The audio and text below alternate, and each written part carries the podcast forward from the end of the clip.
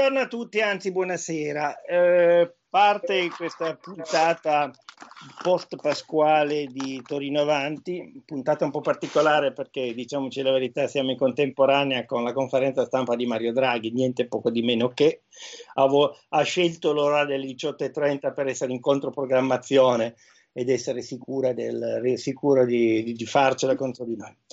Dunque, mh, mm, Torino Avanti un'iniziativa di quotidiano piemontese massa critica che abbiamo lanciato in vista delle prossime elezioni amministrative a Torino, che sono state, come sapete, rinviate nell'autunno del 2021 per causa coronavirus, secondo i tempi regolari dovevano essere all'interno del, di questa estate, di questa fine di primavera e estate, però sarà più avanti.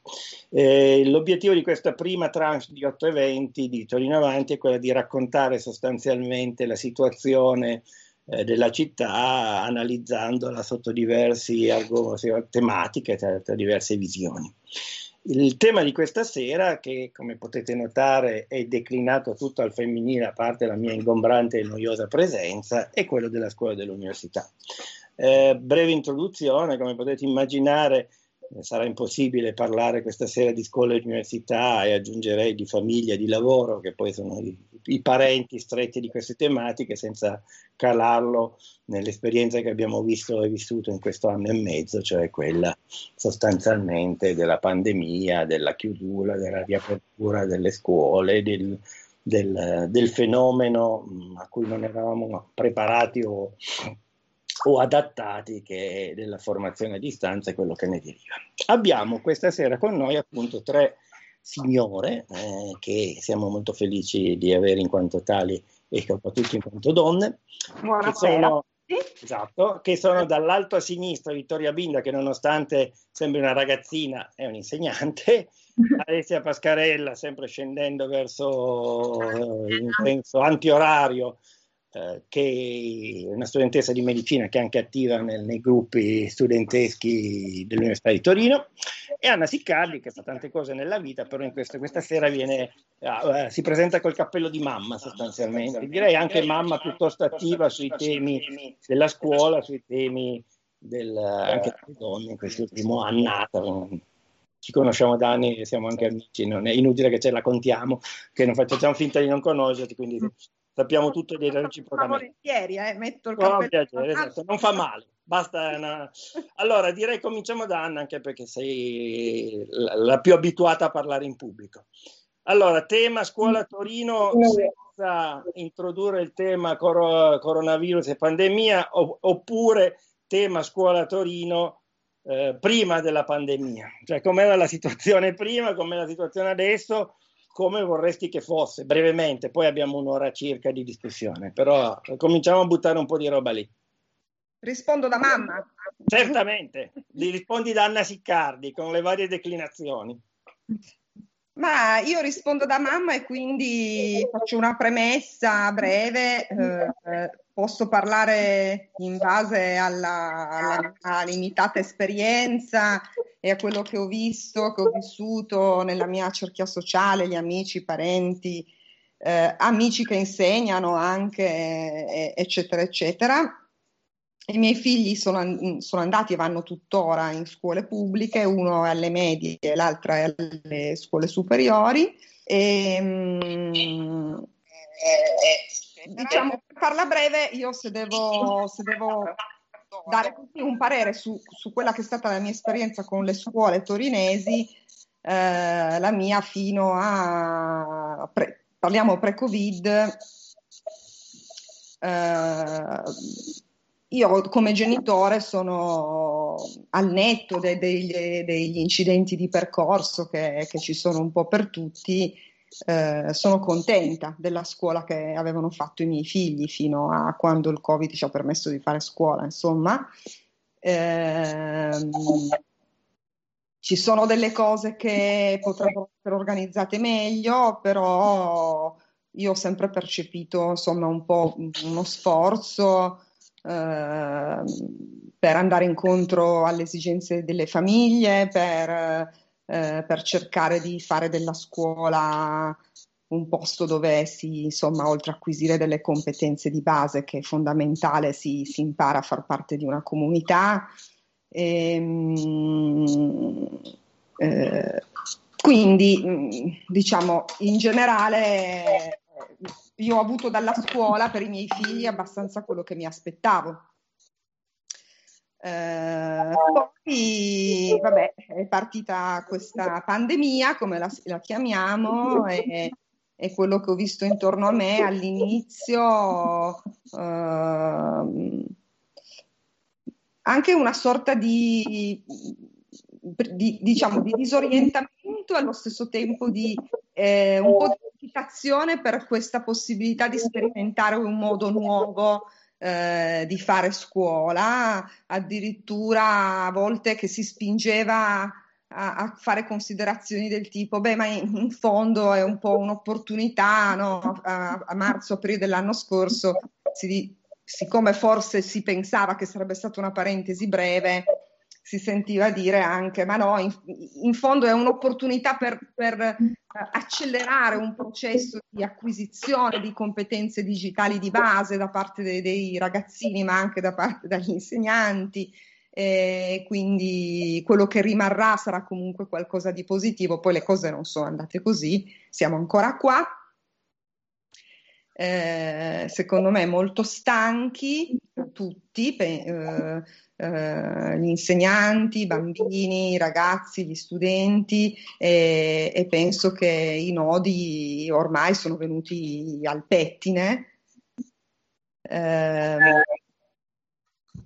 non, mm, non, io diciamo da genitore, mm, diciamo, io ho rinunciato a, a a, a, disquisire se queste scuole potevano rimanere aperte, se sono state chiuse perché non si poteva fare diversamente o perché non si è voluto fare diversamente. Ci ho pensato a lungo e ormai a questo punto fra me e me mi sono detta che è quasi inutile ormai stare a discutere di questa cosa qua, mm, mi piacerebbe capire che cosa riusciremo a fare per, eh, eh, per recuperare mh, quello che è stato perso, non, no, non solo in termini di acquisizione delle competenze, che comunque è un problema, cioè non si può nascondersi dietro un dito, ma soprattutto in termini di, di tutte le altre cose che i nostri figli imparano andando a scuola. Eh, eh, queste comunità che si sono sfilacciate, questa socialità che è venuta completamente meno, eh, la spinta a diventare più responsabili, a imparare, a scuola si impara a farsi carico delle, delle proprie responsabilità, a organizzarsi, tutto questo qualcosa si è riuscito a fare, ma oggettivamente molto è da recuperare. E, e io mi domando come si penserà di farlo, con quali strumenti, con quali tempi, con quale persone.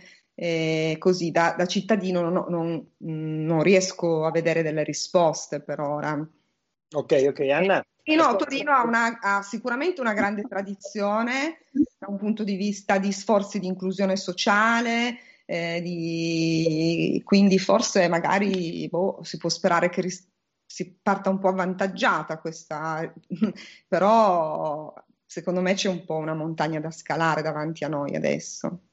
Ok, adesso poi ripigliamo dopo, ok? Tutte le cose che hai detto, anche perché ci sono molte cose da analizzare, cioè, come diceva un mio amico, pochi c'è nell'universo.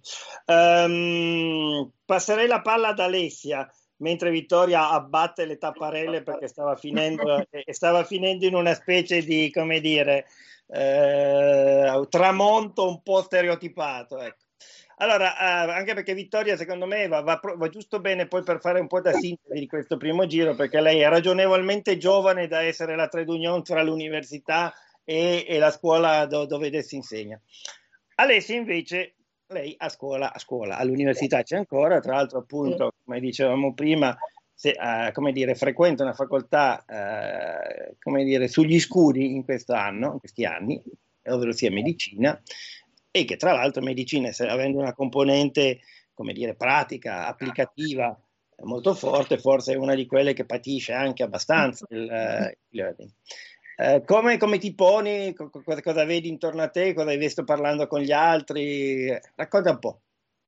Ma allora, innanzitutto appunto io studio, studio medicina il quarto anno al San Luigi, eh, conosco molto bene la, la, dimensione universitaria anche con l'impegno in rappresentanza e quant'altro, posso dire che eh, quest'anno sicuramente siamo stati particolarmente coinvolti, eh, i corsi di laurea delle professioni sanitarie in particolar modo perché come diceva lei prima c'è una componente molto forte che è quella pratica esperienziale eh, che è stata necessariamente sospesa. È stata sospesa quasi, quasi subito. Ormai eh, noi come corso di laurea del San Luigi siamo in didattica a distanza da mh, mm, il 6 marzo del 2020, se non sbaglio.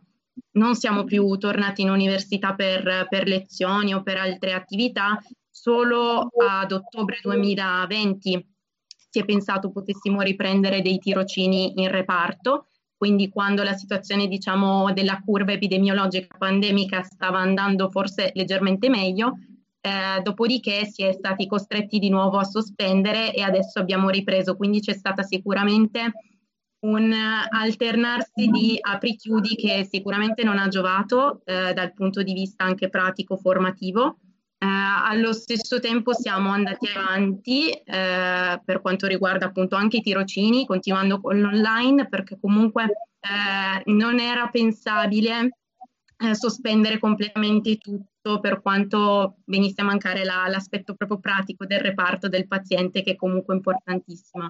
Quindi come università eh, si è, si è deciso sicuramente di continuare online e di offrire eh, anche a distanza i tirocini. Io da, da, questa stanza ho seguito lezioni, fatto esami, eh, fatto casi clinici, un po', un po' tutto ed è quello che è stato il mondo almeno dell'Università degli Studi di Torino per quest'anno e che credo continuerà ad essere almeno per un po'.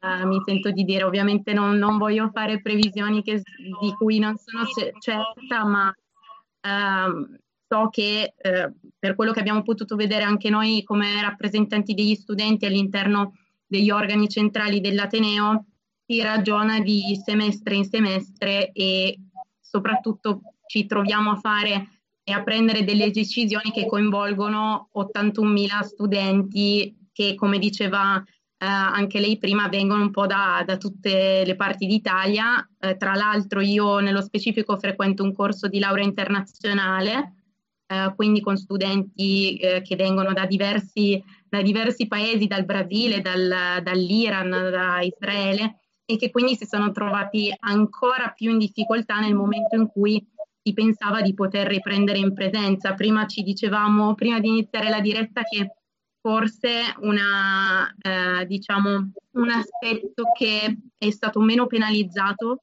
uh, dell'università uh, rispetto alla scuola è la possibilità di gestire uh, l'apprendimento quasi in autonomia, mi sentirei di dire, quindi la didattica frontale è stata mantenuta eh, e quindi non c'era forse questo bisogno, questa, questa, voglia di tornare in aula da subito, ma l'università non è, eh, solo, non è solo lezioni frontali, l'università a 360 gradi e soprattutto un qualcosa che mi sento di dire si vive. Uh, l'apprendimento in aula, il confronto con i compagni, con i docenti, uh, con gli studenti, con la realtà, tutto ciò che ci, ci circonda, gli stimoli è fondamentale, è parte integrante uh, del, nostro percorso, del nostro percorso formativo. Quindi eh, è venuto a mancare forse proprio questo, mi, mi sentirei di dire, ed è l'aspetto, il motivo per cui pensiamo che sia necessario con i giusti tempi, i giusti modi, rispettando quelle che sono le, le, le distanze di sicurezza e tutte le, le, precauzioni del caso, pensare a un rientro in presenza, almeno per quelle che sono le attività esperienziali. Per un po' è stato fatto, sono stati ripresi anche i laboratori adesso, i tirocini, i lettorati, perché poi è unito a, a 160 corsi di laurea diversi, quindi ogni corso di laurea ha la propria peculiarità, se, se vogliamo così dire, quindi caratteristiche diverse, ma eh, ovviamente tutte ugualmente importanti e non tralasciabili. Quindi mh, sicuramente è stato difficile soprattutto all'inizio. La cosa che mi sento di sottolineare è che c'è la necessità di, di riprendere. L'università è stata un po', eh, ci siamo detti anche noi universitari scherzando, dimenticata eh, in questi mesi, mi sento di dire, proprio perché si pensava che lo studente universitario fosse in grado di gestire la propria carriera da casa in autonomia, però eh, secondo me invece è fondamentale pensare anche a tutto ciò che ruota intorno all'università, non solo alle, alle lezioni frontali. Ecco. Ok, anche quello ne parleremo dopo, anche perché tu sei arrivata al, a un altro punto critico, cioè quello di porre l'istituzione universitaria, poi a Torino abbiamo anche il Politecnico, anzi per fortuna abbiamo anche il Politecnico, eh, collocandolo poi in una città, cosa che se vogliamo il fatto che l'università sia andata tutta online, là, come si, oddio, in italiano si dice scollocata rispetto invece a quello che era il suo ruolo proprio di, di, di hub della città, come in effetti dovrebbe essere. Come si diceva, Ciao Vittoria, si è, si è risistemata la, la, l'ambiente, sì. è calata la sera. E, ehm, allora tu, bene o male, eh, fai l'insegnante, eh, però prima da un po' come, come si diceva come, come si nota dall'aspetto di giovane età, quindi sostanzialmente eh, puoi anche vederla un po' dai punti di vista. Come, come ti sei collocata? Tra l'altro tu non sei torinese di origine, quindi ti, hai, hai visto altri pezzi di mondo. Ecco, racconta un po'. Allora, io avendo 28 anni è il mio primo anno da insegnante, insegno italiano e storia in una scuola superiore di secondo grado e eh, devo dire che la mia giovane età mi ha permesso di vedere me, mettermi nei panni dei ragazzi, cioè penso a me cosa magari avrei fatto al posto loro dieci anni fa, perché più o meno il gap è quello. E eh, però da insegnante chiaramente vedo anche l'altro lato della medaglia. Siamo tutti insegnanti alunni molto stanchi della situazione perché la scuola, come già hanno detto le altre due signore, eh, ci sono due eh, punti di vista, cioè c'è l'aspetto didattico, ma c'è l'aspetto umano che non è meno importante. L'aspetto didattico chiaramente è molto limitato perché fare lezioni dietro un computer eh, ovviamente limita proprio il, il rapporto umano con gli studenti, che è molto importante. Gli studenti devono vederti, gli alunni devono parlare col professore, avere un feedback in classe. Dietro un computer è tutto più difficile. I miei studenti mi hanno conosciuta in DAD, tra l'altro, neanche in presenza. Quindi ho faticato molto di più a creare un rapporto con loro. E i ragazzi io li vedo molto mm, soli, cioè, loro hanno voglia di parlare. Quando noi ci connettiamo e facciamo lezione, loro hanno bisogno di confrontarsi. Chiaramente questo può essere fatto fino a un certo limite, perché noi docenti abbiamo l'obbligo comunque di fare un programma che purtroppo è ridotto, che purtroppo ci sono tante cose da tenere presente, però va fatto. Io penso, mh, mm, essendo il mio primo anno, penso anche questo, che la DAD ha tanti limiti, dipende però anche come la si fa, nel senso che ci sono dei modi magari per provare a stimolarli. Chiaramente la mia giovane età è un po' un'arma a doppio taglio per la mia esperienza, perché i ragazzi mi vedono giovane, sanno che ho 28 anni, mi vedono un po' come una di loro, quindi a volte questa cosa aiuta, a volte no. Eh, quello che però secondo me è proprio un problema più grande, oltre l'aspetto didattico, è proprio quello che dicevo prima, l'aspetto umano, perché i ragazzi hanno bisogno di stare insieme, di stare in una società. Loro non riescono più a rapportarsi, non riescono più, sono proprio chiusi. Anche il fare un, un confronto, non solo un'interrogazione, loro non ci riescono più. Eh, sono appunto soli. Secondo me si sentono molto soli in questo momento. I ragazzi di, se io penso a me a 16 anni, io ho fatto il liceo classico, eh, chiaramente fare scuola così non so quanto io sarei stata spinta a fare a studiare, poi lì subentra il senso del dovere, però perde tutto di, anche di, di bello, perché poi c'è anche un'esperienza appunto del eh, par- confrontarsi con, con, i compagni, col docente. Sono arrivati dei ragazzi nuovi, faccio questo esempio, e, e sono entrati in DAD. La, gli altri ragazzi della classe non li conoscono, quindi loro si sentono ancora più esclusi. Quindi noi docenti stiamo cercando anche di recuperarli da quel punto di vista. Poi a un certo punto io sono andata in presenza, abbiamo iniziato a fare un po' di presenza, no? Eh, e quindi mi hanno conosciuto e lì si è buttato giù il primo muro, perché io ho iniziato il 20 novembre, eravamo in DAD. Ho iniziato ad andare a scuola più o meno verso gennaio, dopo le vacanze di Natale, quindi il mese di novembre e dicembre per me è stato molto duro. Poi quando mi hanno conosciuto, mi hanno visto, abbiamo parlato, eh, lì è già stato più facile. Quindi secondo me il problema della scuola è legato soprattutto al fatto che i ragazzi non riescono più a socializzare tra di loro, a stare insieme con altre persone. Al di là poi del programma, dell'aspetto del andare avanti con i programmi, cioè la scuola deve dare soprattutto questo, loro devono crescere e non stanno crescendo, secondo me da quello che... Ok, grazie ancora Vittoria. Adesso riprendiamo. Um, mi permetto, visto che eh, così, anche perché dobbiamo fare una cesura no? fra, fra la, la, scuola ai tempi del Covid, quella di cui abbiamo parlato fino adesso, e chiamiamola così la scuola che vorremmo fare a Torino o l'università che vorremmo fare a Torino, che poi forse è anche l'argomento, come dire, eh, prioritario di una, di, una, di una, chiacchierata come quella che facciamo quest'oggi.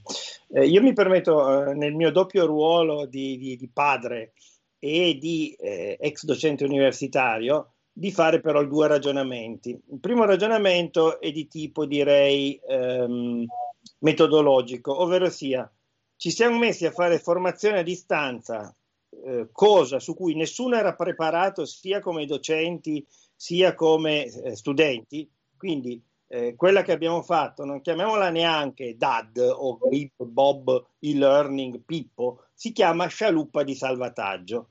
Quindi eh, questo è un problema che dobbiamo, e, e, questa scialuppa di salvataggio più o meno eh, dura oramai dal prima, qualcuno ha detto una data, mi sembra il 6 marzo, eh, mi sembra che sia coerente per tutti anche nel nostro caso. Um, sia la scuola, sia la scuola, diciamo pure secondaria, primaria, sia l'università. Io ho fatto eh, e-learning in università, avevo un corso tradizionale, l'ho trasformato in e-learning volutamente, non perché c'era il coronavirus, eh, per 4 anni, 5 anni se non ricordo male. I risultati, a mio modesto parere, sono stati uguali a quello del corso tradizionale, però la cosa era stata preparata. Erano stati preparati i docenti, era il docente o i docenti, erano stati preparati gli allievi. In questo caso ci siamo buttati in un mondo che non sapevamo neanche come era girato. Quindi questo è il problema di fondo di tutto questo gran casino e, e, e questo dipende anche dal fatto che l'università italiana su questi temi, l'università in prima istanza, ma anche la scuola tradizionale non ha mai fatto una virgola di investimento su questi temi perché i docenti non, non gliene fregavano più di tanto, perché la scuola era fatta in un certo modo, eccetera. Quindi i, tutto sto casino è nato da un'improvvisazione di fondo che... Mh, poi sul fatto della socializzazione sono abbastanza d'accordo con voi, io ricordo sempre però che le, le generazioni di, che frequentano la scuola in questo momento, forse il problema è molto serio per quel che riguarda la scuola elementare o la, come si chiama, la, l'asilo, non mi ricordo più come si chiama adesso, eh, però negli altri livelli di scuola è tutta gente che tutto il giorno socializza attraverso strumenti digitali e quindi questo è un altro discorso. Scusate, mi, mi, era dovuto.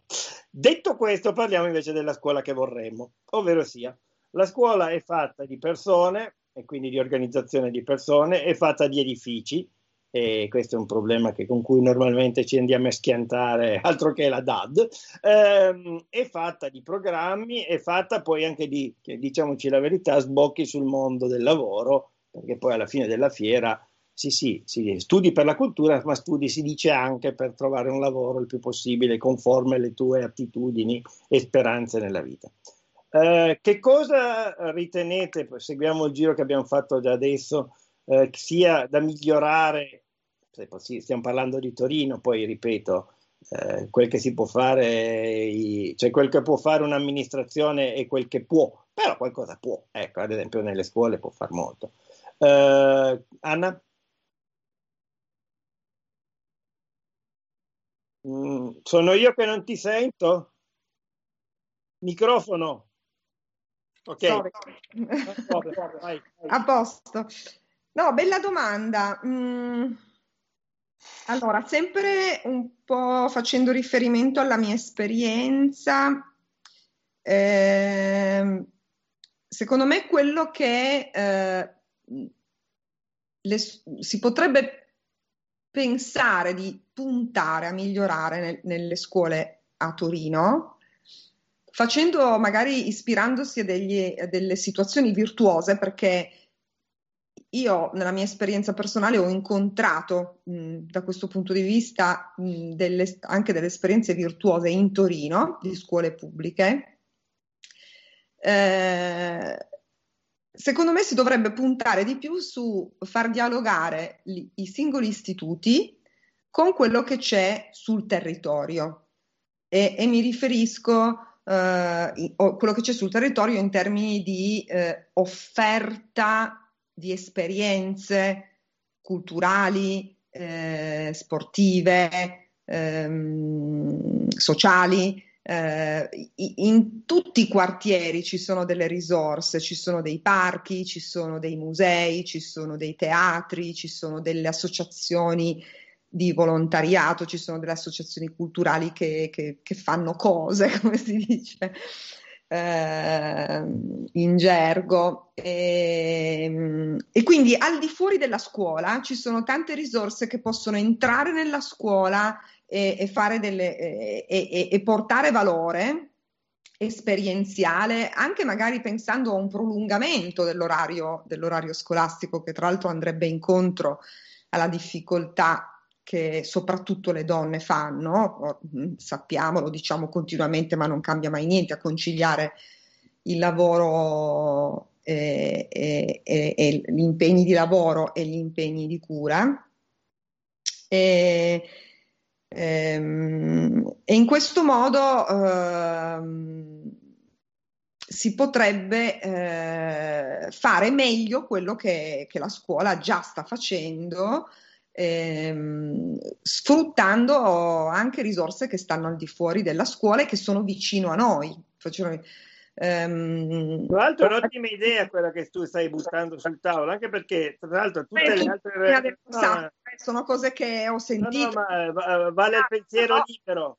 Mm. Il brainstorming si dice sparare cazzate, però funziona. e, ehm, Volevo dire, anche perché molte delle realtà che tu hai citato eh, sono tutte realtà che anche loro, forse più della scuola, in questo momento boccheggiano in maniera preoccupante. Il mondo dello sport, ahimè, lo conosci anche tu come lo conosco io, anzi forse più, tu, ancora di più, boccheggia. Il mondo delle associazioni boccheggia, il mondo dello spettacolo e della cultura che si fa spettacolo, quello è oltre il boccheggia e, e così via quindi metterli a parlare. E, e effettivamente le scuole, le scuole, tendenzialmente, aiuto, adesso qualcuno mi mena, eh, fanno un po' fortino, ovvero sia...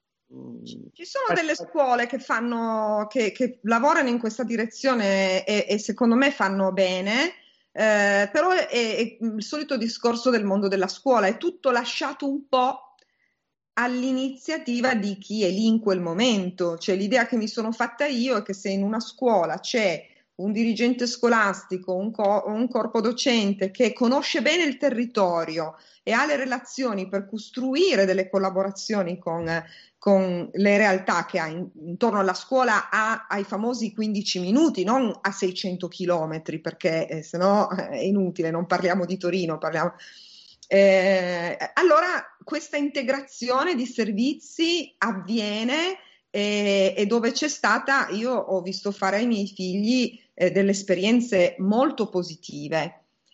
In altre situazioni invece questa, questa, integrazione non c'è perché magari le persone che lavorano in quell'istituto non, non hanno queste, non conoscono bene il territorio oppure non, non hanno questa tradizione e, e, quindi si fa molto meno, cioè si, mh, mm, si fanno cose diverse, ma no, non si sfrutta eh, abbastanza, secondo me, in, in alcune situazioni, questa opportunità che il territorio dà. Cioè, faccio un esempio mh, mm, eh, per capirci, cioè, ehm, Torino ha intorno un patrimonio paesaggistico naturalistico delle montagne che abbiamo intorno pazzesco, pazzesco, ma ehm, non sempre le scuole si pongono la, la, dire, la missione di far scoprire ai nostri ragazzi, ai nostri bambini questo patrimonio che hanno non a 6.000 chilometri, ma a 80 km, a 50 km, a 60 km, che è un patrimonio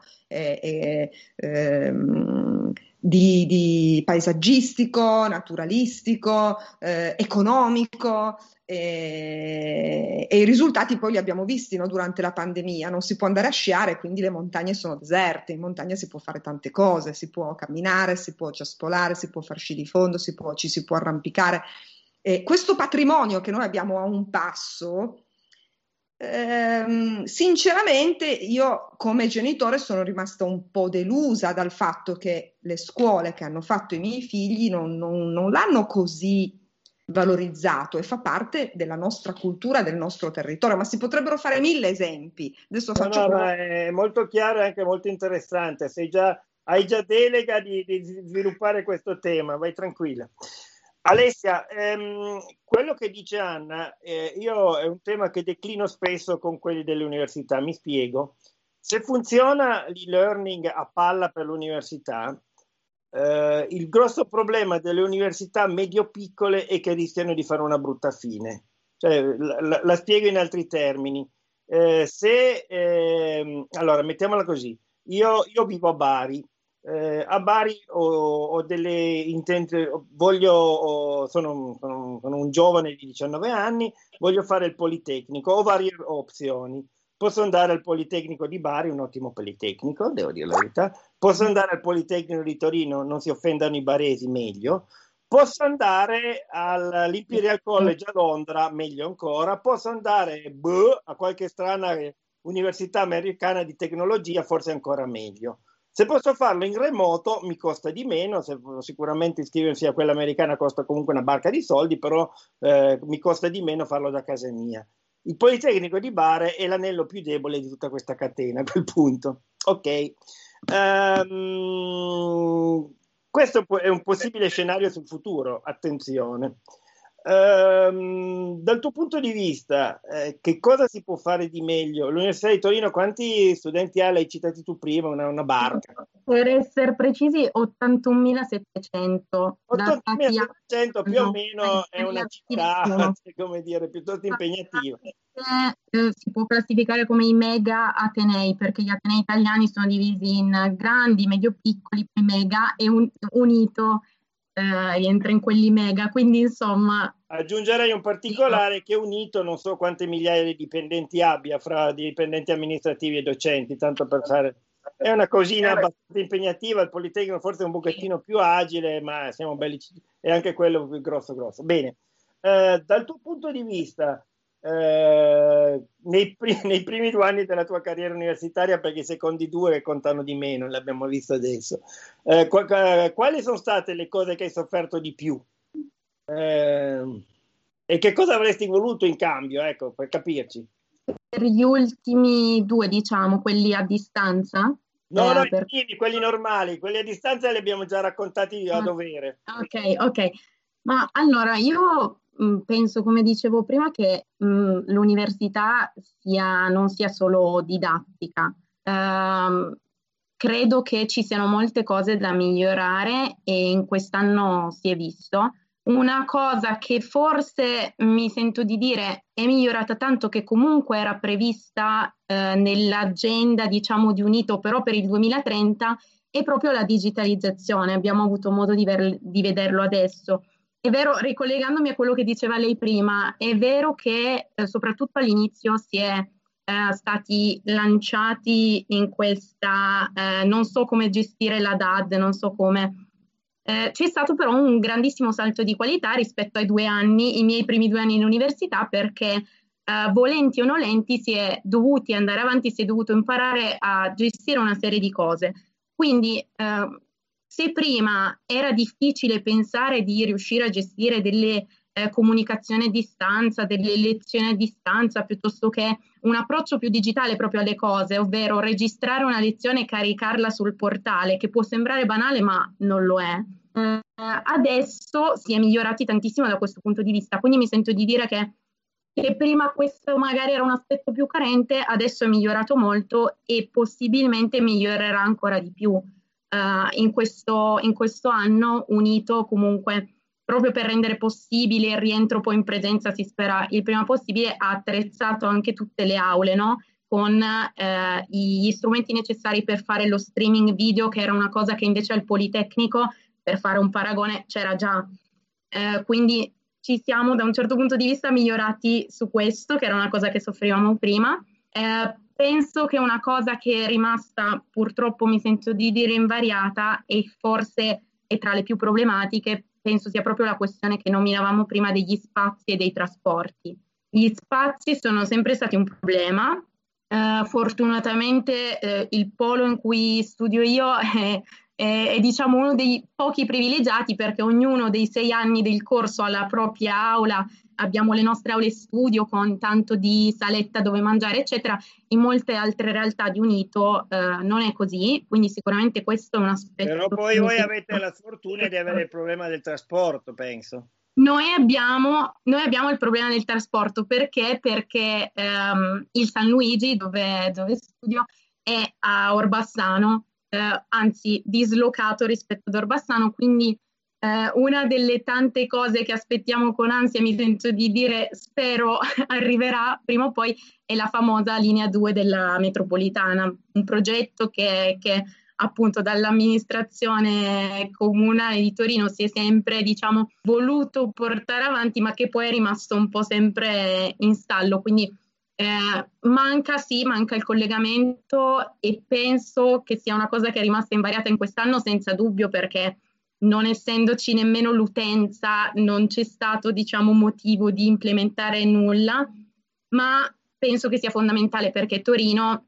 eh, io diciamo sempre, è una città con molti studenti universitari, perché comunque il 24% degli studenti di Unito adesso ha, un, ha la residenza da qualche altra parte, non, è, eh, non ce l'ha in Piemonte, quindi comunque un dato rilevante perché significa che tanti studenti potenzialmente vengono da fuori, che siano internazionali o pendolari piuttosto che, quindi avranno bisogno di questo trasporto. Ci sono tanti studenti eh, a, a Torino, ma Torino non è ancora, secondo me, una città che si può considerare universitaria, cioè a misura di studente, vivibile al 100%. Quindi per fare questo, eh, mio modesto parere, si può lavorare su cose diverse, quindi i trasporti sicuramente, i servizi in generale, la logistica.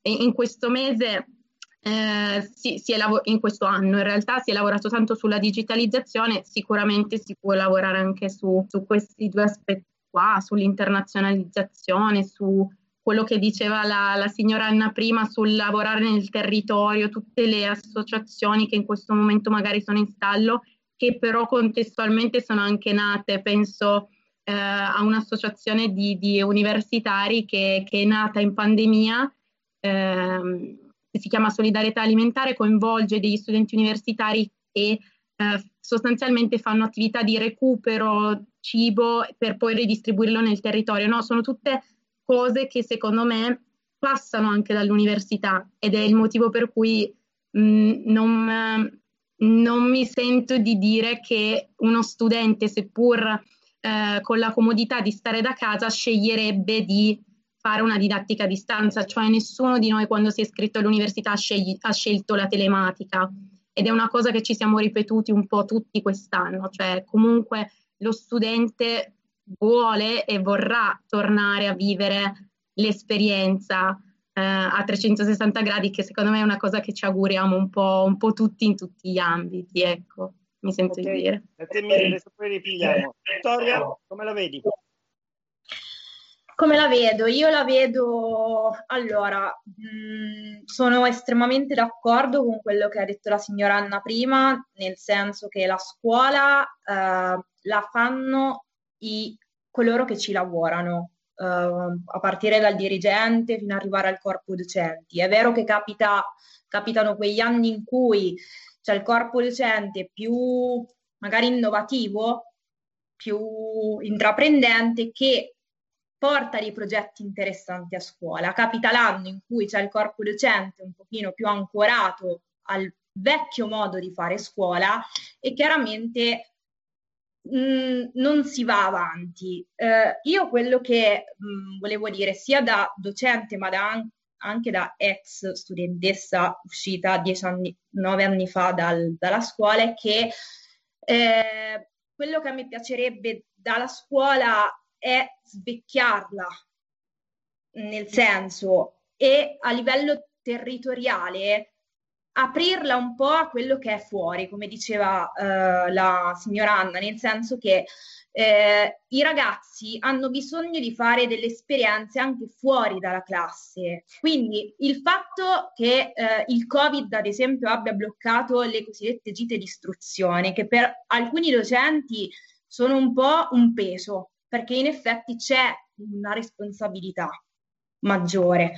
Però è un'esperienza, cioè la scuola è anche quello, è fare esperienza fuori dall'aula, con mh, appunto delle, delle, uscite, ma delle uscite non, non, necessariamente andare dal Piemonte, da Torino, andare in Umbria, io sono Umbra e quindi va bene, faccio un po' la patri- patriottica adesso, ma magari anche solo farle uscire eh, dal, da scuola e fare un'esperienza sul appunto territorio circostante. Io prima di fare l'insegnante ho fatto un anno di servizio civile alla Biblioteca Civica Centrale di Torino eh, e ad esempio avevamo portato nelle scuole dei progetti uniti con la biblioteca, quindi abbiamo fatto conoscere le biblioteche del territorio, eh, abbiamo fatto vedere che comunque c'è altro fuori dalla scuola, che la scuola è anche uscire e fare esperienza dove si vive, perché poi alla fine quello che tu impari a scuola, le cosiddette competenze, le devi saper mettere in pratica,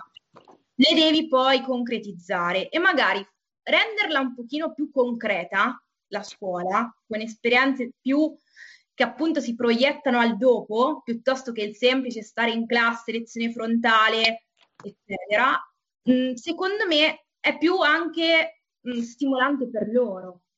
E quindi anche l'esperienza del portarli piuttosto a, a faccio un esempio, adesso non, io sono arrivata qua da tre anni, due anni e mezzo, portarli a Bardonecchia, vedere quanto è bella Bardonecchia piuttosto che, non so, non è una perdita di tempo, secondo me è proprio, è un'idea radicata nel docente che fare questa è una perdita di tempo, ma non lo è perché io, i ricordi più belli dove ho imparato anche di più dal punto di vista um, umano e eh, pratico sono stati quello che ho fatto fuori.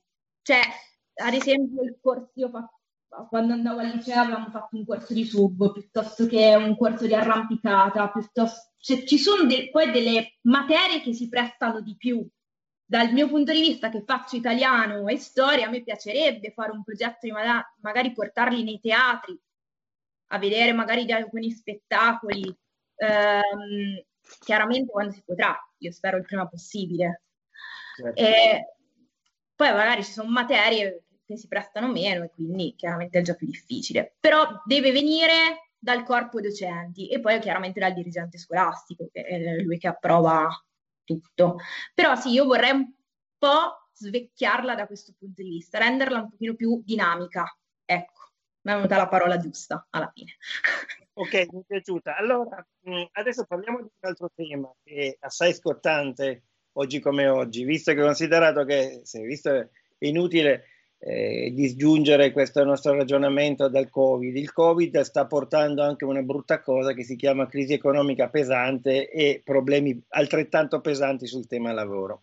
Allora, prima abbiamo detto che la scuola è anche finalizzata al lavoro, ok? Uh, secondo una, una, scansione diversa, ovviamente. No?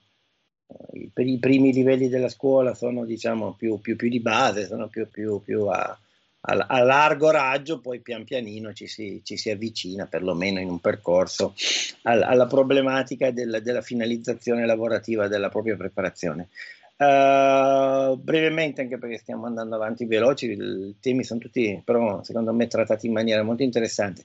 Uh, qualche cosa di più proprio per, per migliorare la, la, la, competitività lavorativa di chi esce dalla scuola nelle, nelle, vostre diverse identità in cui siete calati, anche con le vostre però competenze. Ad esempio, mi viene in mente Anna che su temi lavorativi ne sa abbastanza più del diavolo, avendone visti abbastanza anche lei nella vita di, di cose varie.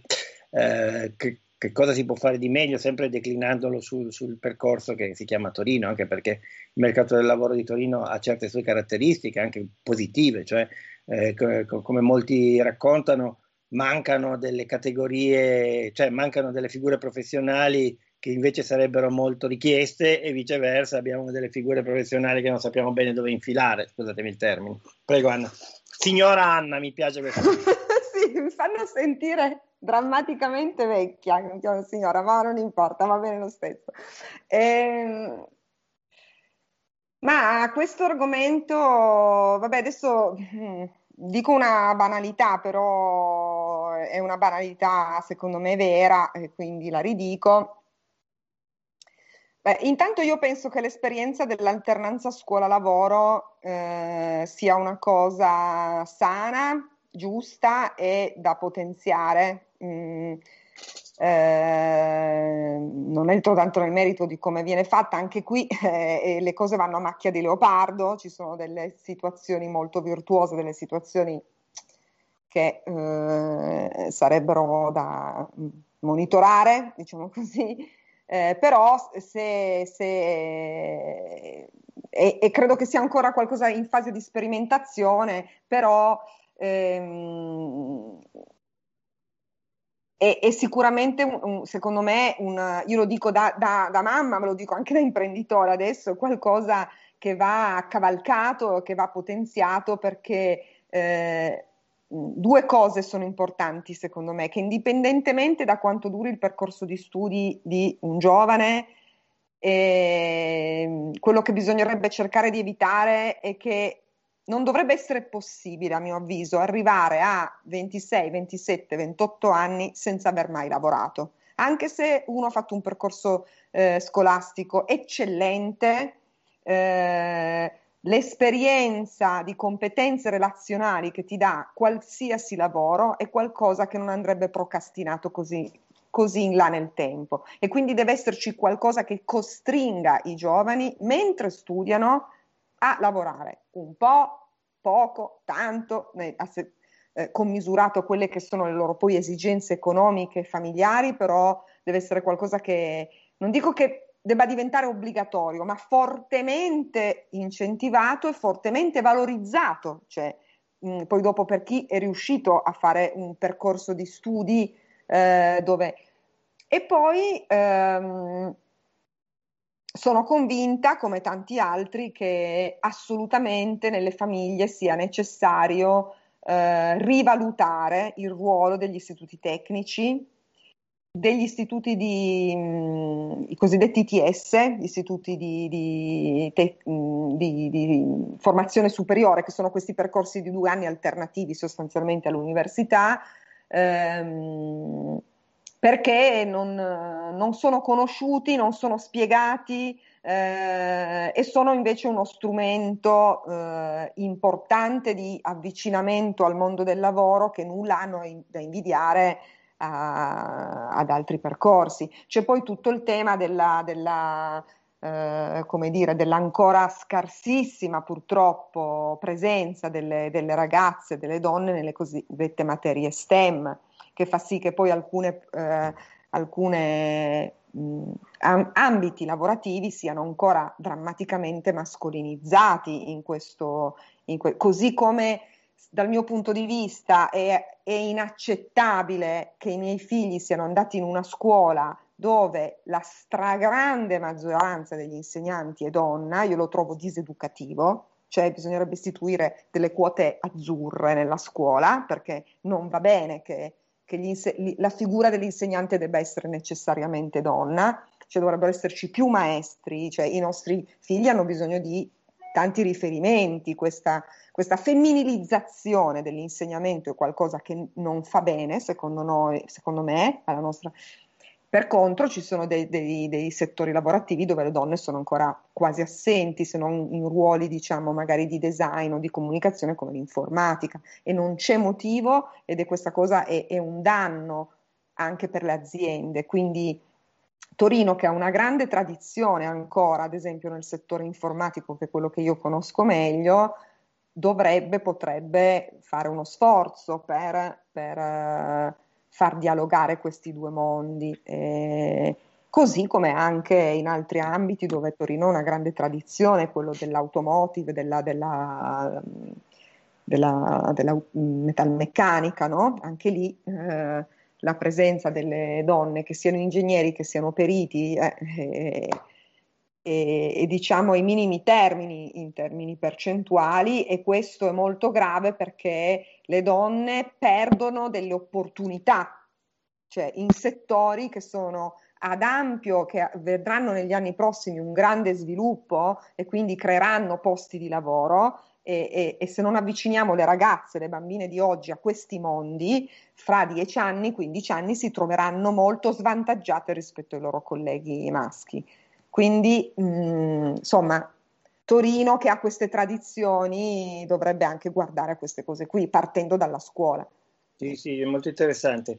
Um, Alessia, tu, eh, tornando sempre alla tua, alla tua storia eh, universitaria, pa- sei una studentessa di medicina e i tuoi colleghi, diciamo, di un paio di anni più vecchi quest'anno, anzi l'anno scorso, hanno vissuto, come dire, eh, sono stati portati al fronte senza passare dal via eh, in maniera piuttosto, come dire, atletica. Perché? Perché purtroppo per quello che è successo c'era una necessità assoluta di medici e quindi, opla, io ho assistito a una, a una tesi di un mio cugino medico eh, e appunto in, in, un unico colpo è stato laureato, eh, entrato nell'ordine, dovevano solo più spararlo direttamente in ospedale e di fatti è successo perché dopo qualche giorno si è trovato in ospedale, dopo un po' si è pure beccato il covid, quindi capite ha fatto tutto il percorso degli onori. Ecco, eh, tornando al discorso adesso al di là delle battute, Um, il problema lavoro e il problema di professionalizzazione, ad esempio, voi avete appunto un ore, però eh, come diceva Anna, mh, mm, eh, ci sono molte donne che, che, che, molto più di in passato che vanno a fare dei percorsi di tipo scientifico, tecnico, eh, fisica, chimica, beh, farmacia già storicamente ce ne, sono, ce n'erano di più, no? eh, farmacia, ma adesso diciamo farmacia intesa anche come chimica e tecnologie farmaceutiche, quindi eh, carriere scientifiche, chiamiamola così, no?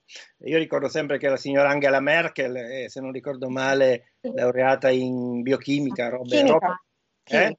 chimica, chimica roba forte, roba che da noi più o meno invece purtroppo ne abbiamo troppo poche.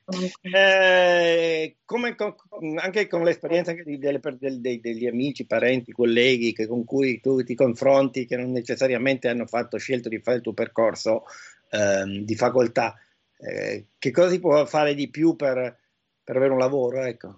Che, ripeto, sarà un problema per voi, ahimè, non sarà un problema per un po' di anni. Noi, diciamo che mh, appunto il mio percorso, quello di medicina, è un percorso forse rispetto ad altri uh, più disegnato, no? Ci sono già i binari su, da percorrere. Abbiamo appunto visto, come diceva lei giustamente adesso, che finiamo poi l'università, ci abilitiamo, l'anno scorso non è, non è successo, sono stati abilitati senza, senza, test per ragioni logistiche e poi finiamo il reparto, in realtà poi c'è, c'è la credenza che sia immediato ma c'è un, ancora un, ibu, un imbuto, quello delle scuole specialistiche, per cui una volta laureati eh, si decide quale percorso intraprendere, quindi il medico di famiglia, per, se così vogliamo chiamarlo, il medico di medicina generale eh, quello delle specialistiche, quindi si fa un, un, ulteriore test e si inizia un ulteriore percorso lavorativo. Quindi sì, è più, è più disegnato, è più,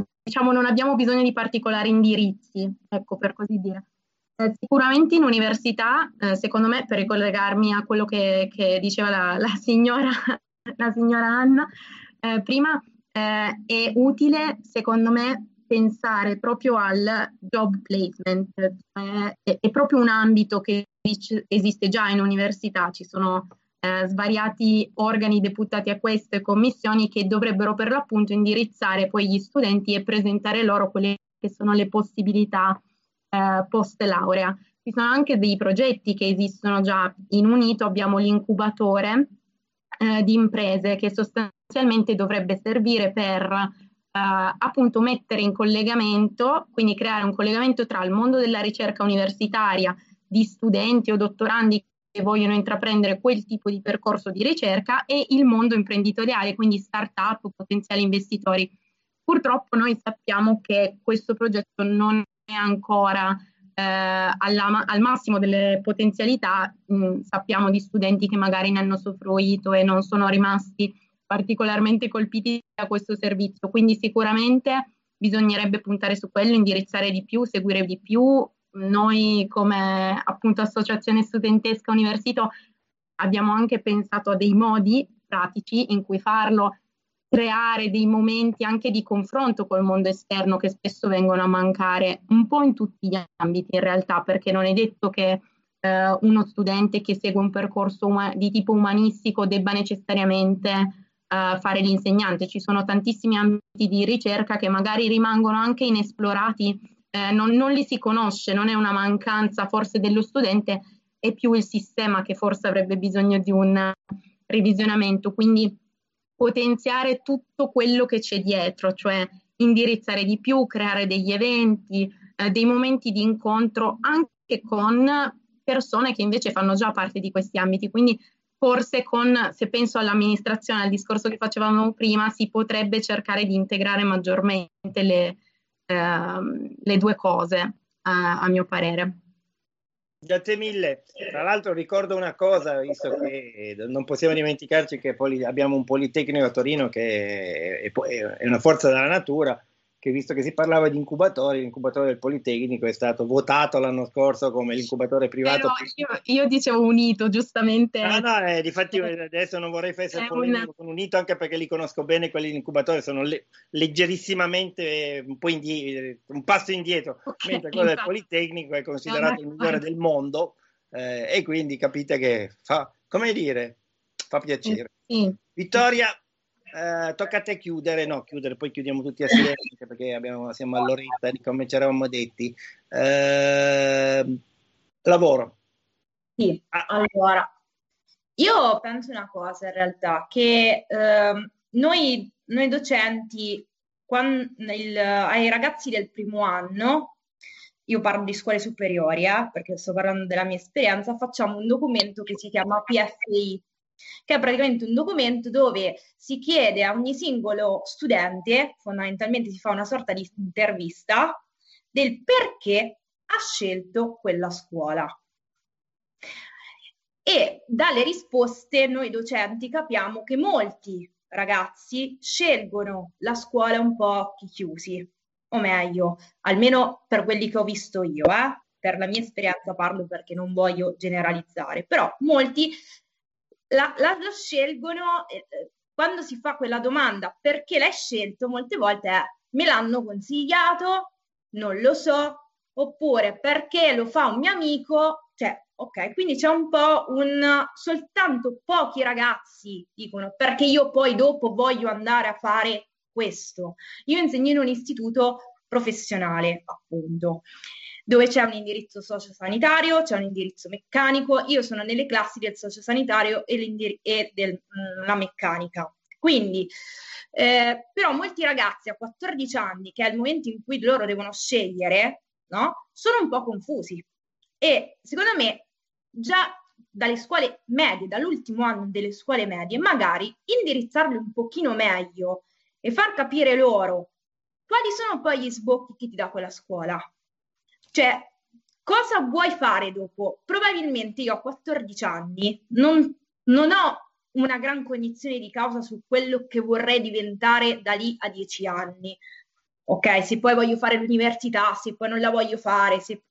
Quindi, secondo me, eh, le, mh, quando si finiscono le medie, che poi si, ci si affaccia al mondo delle superiori, perché poi lì, volente o nolente, ci devi passare cinque anni. Quindi sceglierla con maggior cognizione, fare degli open day fatti meglio, perché l'open day è il momento in cui i ragazzi vanno a vedere la scuola. Ma mm, secondo me non gliela devi far vedere, qua c'è l'aula di informatica, qua il, ci sono i bagni, qua c'è... Proprio fargliela vivere meglio, magari farne anche più di uno, per vedere quello che ti offre la scuola. Così loro, quando la scelgono, oltre all'influenza del magari la mamma, del papà, perché lì ci sta, del, dell'amico, iniziano a ragionare un pochino più con la loro testa, perché mh, secondo me c'è proprio questa mancanza.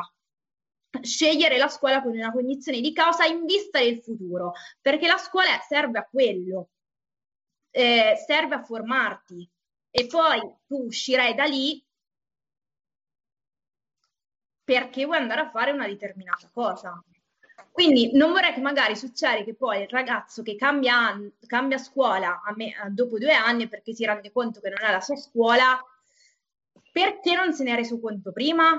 Perché ha, tra virgolette, ha cam- mm, buttato, tra virgolette, due anni? Secondo me bisognerebbe dare ai ragazzi una formazione migliore già da prima, una consapevolezza diversa. Secondo me il mezzo è, sì, l'open day magari con non certo, il problema dell'orientamento, tra l'altro, è un tema che dipende, se non ricordo, dalle, dalle buone vecchie province, mm. o, o, che adesso si chiama città metropolitana, per dirla, dirla tutta. quindi Anna ha alzato la mano. Sì, no, perché ha toccato un tasto a me molto caro come genitore, perché questo tema dell'orientamento è, è vero, è fondamentale io personalmente, questa è la mia opinione personale, credo che quello che non sta funzionando nell'orientamento sono questi benedetti open day fatti dalle singole scuole, perché sta passando ed è passato il concetto, secondo me falso, che fare il, liceo piuttosto che l'istituto tecnico in una scuola che ha un certo nome piuttosto che un altro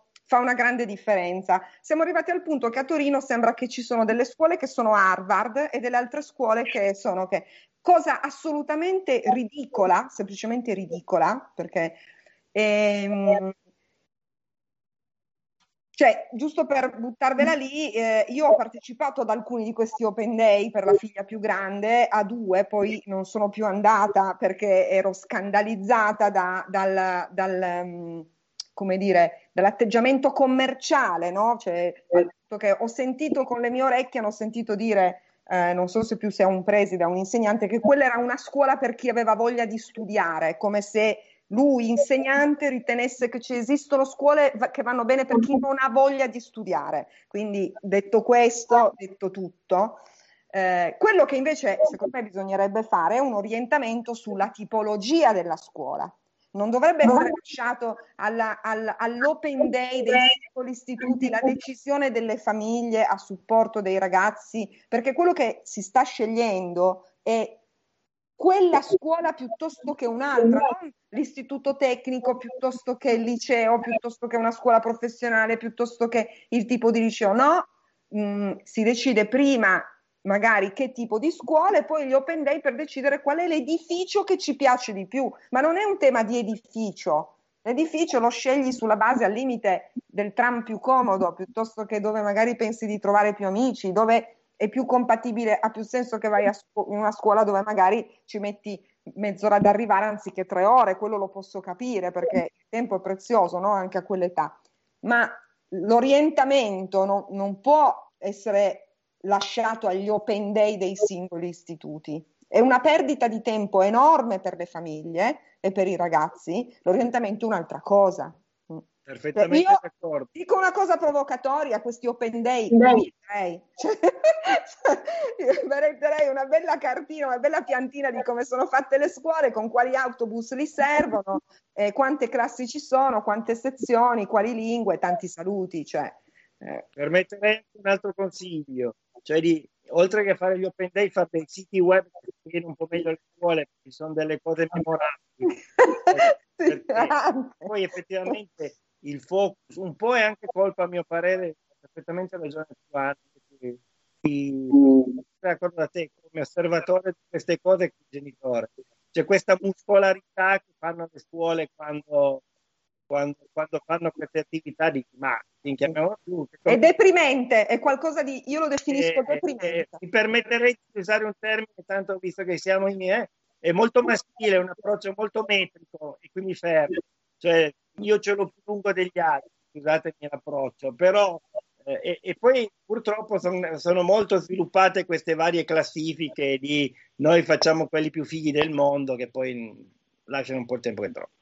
Dunque, signore care, grazie innanzitutto di tutto. Ehm, spesse volte è un po' un caso la costruzione di mh, interlocuzione con delle persone che riescano a, com- a completarsi in questa maniera. Ad esempio, io eh, Alessia non la conoscevo e devo dire che mi ha fatto molto piacere, oltre al fatto che ha dimostrato una competenza a tre, direi a 360 gradi del problema degli universitari, quindi non, eh, eh, sei sprecata per fare il medico, non è vero. E, mm, Vittoria Grazie mille. Anna, poi Anna, appunto, ci conoscevamo da tempo. Grazie ancora di tutto. Eh, Grazie a la voi. chiacchierata di questa sera sarà su YouTube e sarà anche sul nostro podcast, diciamo entro stasera. La prossima puntata di Torino Avanti, ah sì, Torino Avanti sarà dedicata a quella che noi abbiamo chiamato la città dimenticata, che è la città fatta dagli immigrati, dai poveri, eh, dai diversamente abili, chiamiamoli così, è più politicamente corretto, tutti quelli che sembra che un momentino ce li siamo dimenticati tutti, a maggior ragione, ah, pardon, a maggior ragione è proprio detto male, a maggior eh, torto in questo periodo del, del, Covid in cui più o meno siamo tutti più o meno asserragliati nella nostra casa con la nostra simpatica mascherina e che cerchiamo di tirare avanti la baracca. Uh, grazie ancora di tutto, uh, buona serata a tutti e alla prossima volta, buona serata ancora. Buona serata, ciao. Grazie.